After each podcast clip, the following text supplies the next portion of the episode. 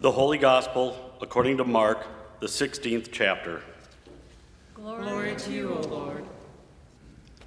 When the Sabbath was over, Mary Magdalene and Mary, the mother of James, and Salome bought spices so that they might go and anoint him.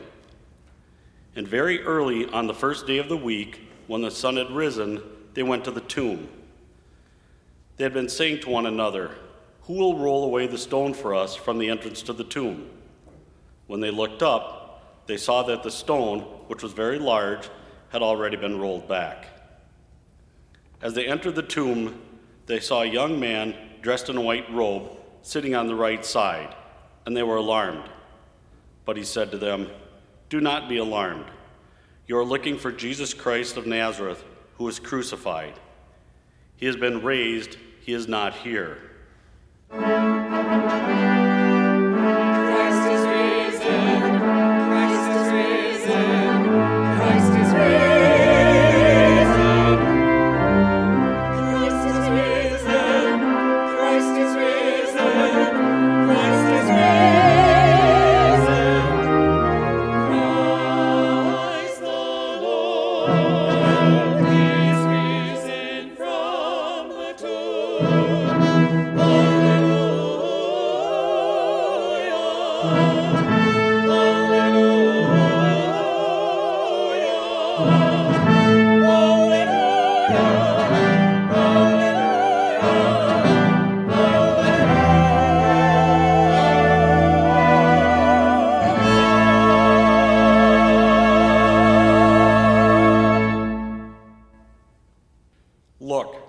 there's the place they laid him. But go, tell his disciples and Peter that he is going ahead of you to Galilee. There you will see him, just as he told you.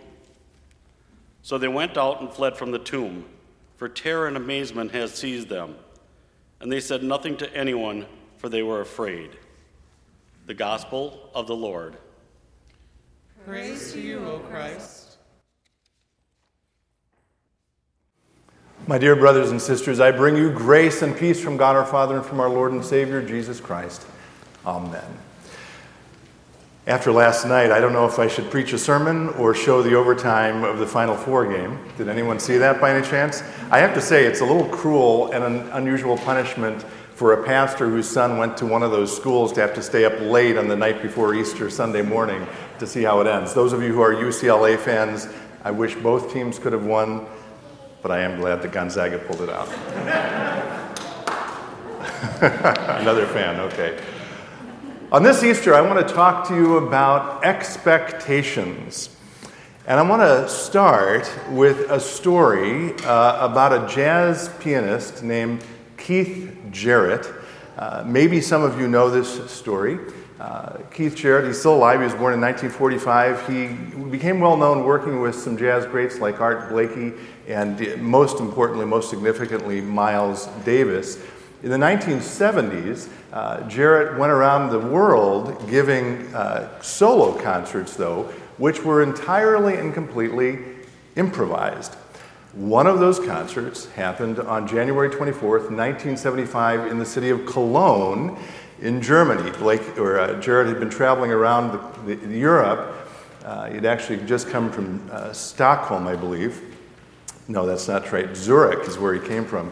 And he got to Cologne late in the afternoon on the day of the concert, and he went to the Cologne Opera House, which was where the concert was, a big, you know, space. Uh, 1,400 people had bought tickets for that event. And he had asked that a particular piano be provided, uh, you know, because of the space and because he was doing this solo. He wanted to fill the space. So he'd asked for a Bosendorfer um, Imperial Grand 290. 290 means the number of centimeters, and that's, I believe, about 9 feet 6 inches. I, if I'm not mistaken, it is the largest piano you can buy today, to, to this day. And there had been some kind of misunderstanding or mix up, and so instead of the Bosendorfer 290 Imperial Grand, there was a baby grand. And making matters worse, it was the baby grand that was used for the opera rehearsals. And so it was in a terrible state of disrepair. I'm not making this up. Some of the keys stuck. It was out of tune. The upper register was tinny. The lower register lacked any depth. And to make matters even worse, the pedals didn't work. So Jarrett gets there. I mean, the concert's going to be in a few hours, and he says, well, This is not going to work for me. Uh, clearly, we need to get another piano. And the organizers sort of talked amongst themselves. And they came back to him and said, We're sorry, Mr. Jarrett, but there's no possible way we could get a different instrument. We can bring in a technician to try to fix it, uh, you know, to tune it up, to do what repairs he can in a few hours, but uh, this is the piano you're going to have to work with. At which point he said, Then I can't do the concert. It simply will not work. At which point, again, you can look all this up. The organizer of the concert, she was a young woman just beginning her production career. Vera Brandes is her name. She was 17 years old, if you can believe it. Went to Mr. Jarrett and said, Sir, please, I cannot get up and stand in front of 1,400 people and tell them that you're not doing this concert. And by the way, don't forget that we agreed to have this concert recorded. Uh, so would you please, please go ahead with it? At which point he did, with, I will suggest, a very different set of expectations, right? He came to the city of Cologne as a professional pianist, expecting that the piano that he asked would be there would be there. Barring that, he expected that a piano would work and be in tune, and I don't know, would have keys that didn't stick and pedals that functioned. None of that had happened. So his expectations shifted to all right, I'll do the concert, but this is going to be a disaster. Which is why it was so surprising that far from a disaster, some of you again may know this story. What happened is that recording that was recorded on January 24th, 1975, became the best selling piano album of all time and the best selling solo jazz album of all time to this day. Something frustrating, disappointing, terrible turned into something beautiful and unexpected. 2,000 years ago, there were some people who had a very clear expectation about someone that they knew and loved. His name was Jesus. We celebrated that expectation last week at Palm Sunday. These followers had come to Jerusalem fully expecting that this man, this Jesus, their leader, their rabbi, their teacher, would show his true colors finally, as the Messiah, as the anointed one, the one who had come to relieve them from the oppression of the Roman people, to free them, to give them back their lives. But of course, then things went horribly and terribly wrong. In the next few days, the authorities came and they found him off in the quiet, away from the crowds so there wouldn't be a riot. They arrested him. They put together in an incredible hurry a, trial that was a mockery of justice. And then they convinced the Romans to execute him. And before anyone knew what had happened, this Jesus, who they knew and loved, was dead. And his followers' expectations shifted from hope, excitement, anticipation to despair. Well, here's another failure. Here's another thing that didn't work for us. Here's another way that we're going to have to continue to live under the oppression of these terrible people. And then these strange rumors started circulating that some of his followers, some women, had gone to the tomb that first day, Sunday morning, to complete the work of anointing his body, which they couldn't finish on Friday night because the sun went down and then it was the Sabbath. So they arrived early on Sunday morning to do that, and to their shock and dismay and horror, and we all know the story, they found that the stone had been rolled away and worse still, they found that there was no body in the tomb. And then there were some strange messengers in there telling them, Why do you look for the living among the dead? He is not here, but he has risen. At which point, it's not that those events exceeded the expectations of the disciples and followers of Jesus. They blew those expectations up entirely. They erased the expectations. They forced them to start rewriting the expectations because this miracle, this mystery of the resurrection was what? Totally and completely unexpected. I don't know about for you, but I'll speak for myself. Another thing that was totally unexpected was guess what? Last year, 2020. Can I get an amen to that? Can any of you put yourself in the headspace of last January or February and think about the expectations you had for 2020? I confess, I find it all but impossible for me to do that. And then uh, March rolled around, and our expectations, all of our expectations, did what? They shifted.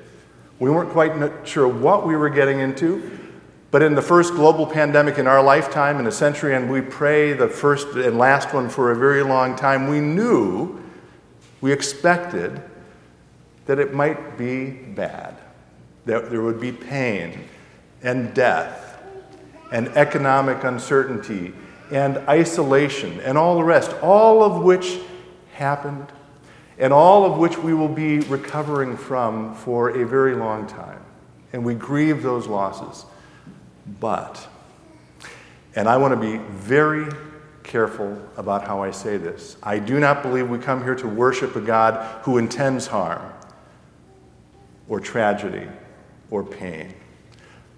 But we do worship a God who we believe can turn tragedy and pain into something good and beautiful. And I will tell you one of the things that I did not expect in March of 2020, and I'll speak only for this place, a place which exists to continue the legacy, to continue the mission, to continue the ministry of the one whose resurrection we celebrate today. I would not have expected the ways that God would use this past year to expand and extend that mission. I would not have expected that in 2020 we would have had more people worship with us than we did in 2019, but that happened. I would not have expected uh, that we would have people join us in our ministries from all 50 states in the country and around the world. But that happened. I would not have expected, thanks to your generosity, that we were able to give away to those in need more by a significant amount in 2020 than we did in 2019. But that happened. Which is a reminder that perhaps today of all days is a day for us to reflect on our expectations of reality and to recognize that we are invited to reset them, to recalibrate them. 2,000 years ago, the resurrection sent a shock wave through the first followers of Jesus. And we are still absorbing that shock wave to this day, which does not mean for a moment that we can fully understand it, right? Or make sense of it or get our heads around it. But if it means anything, if the resurrection means anything at all, it means things like where we see limitations, God sees promise. Where we see dead ends, God sees new beginnings. Where we see destruction and despair, God sees hope. And where we see only death, God sees resurrection and eternal life. My friends, I would not begin, I would not begin to presume after all of the events of last year to give you any kind of sense of my expectations for the next 12 months and beyond, but I can promise you this God's dreams and God's vision for us are greater than anything that we can imagine. And maybe the best thing we can do this Easter is set aside our expectations so that we can follow God into a bright and hope filled future that I promise you will be totally unexpected. Alleluia, Christ is risen.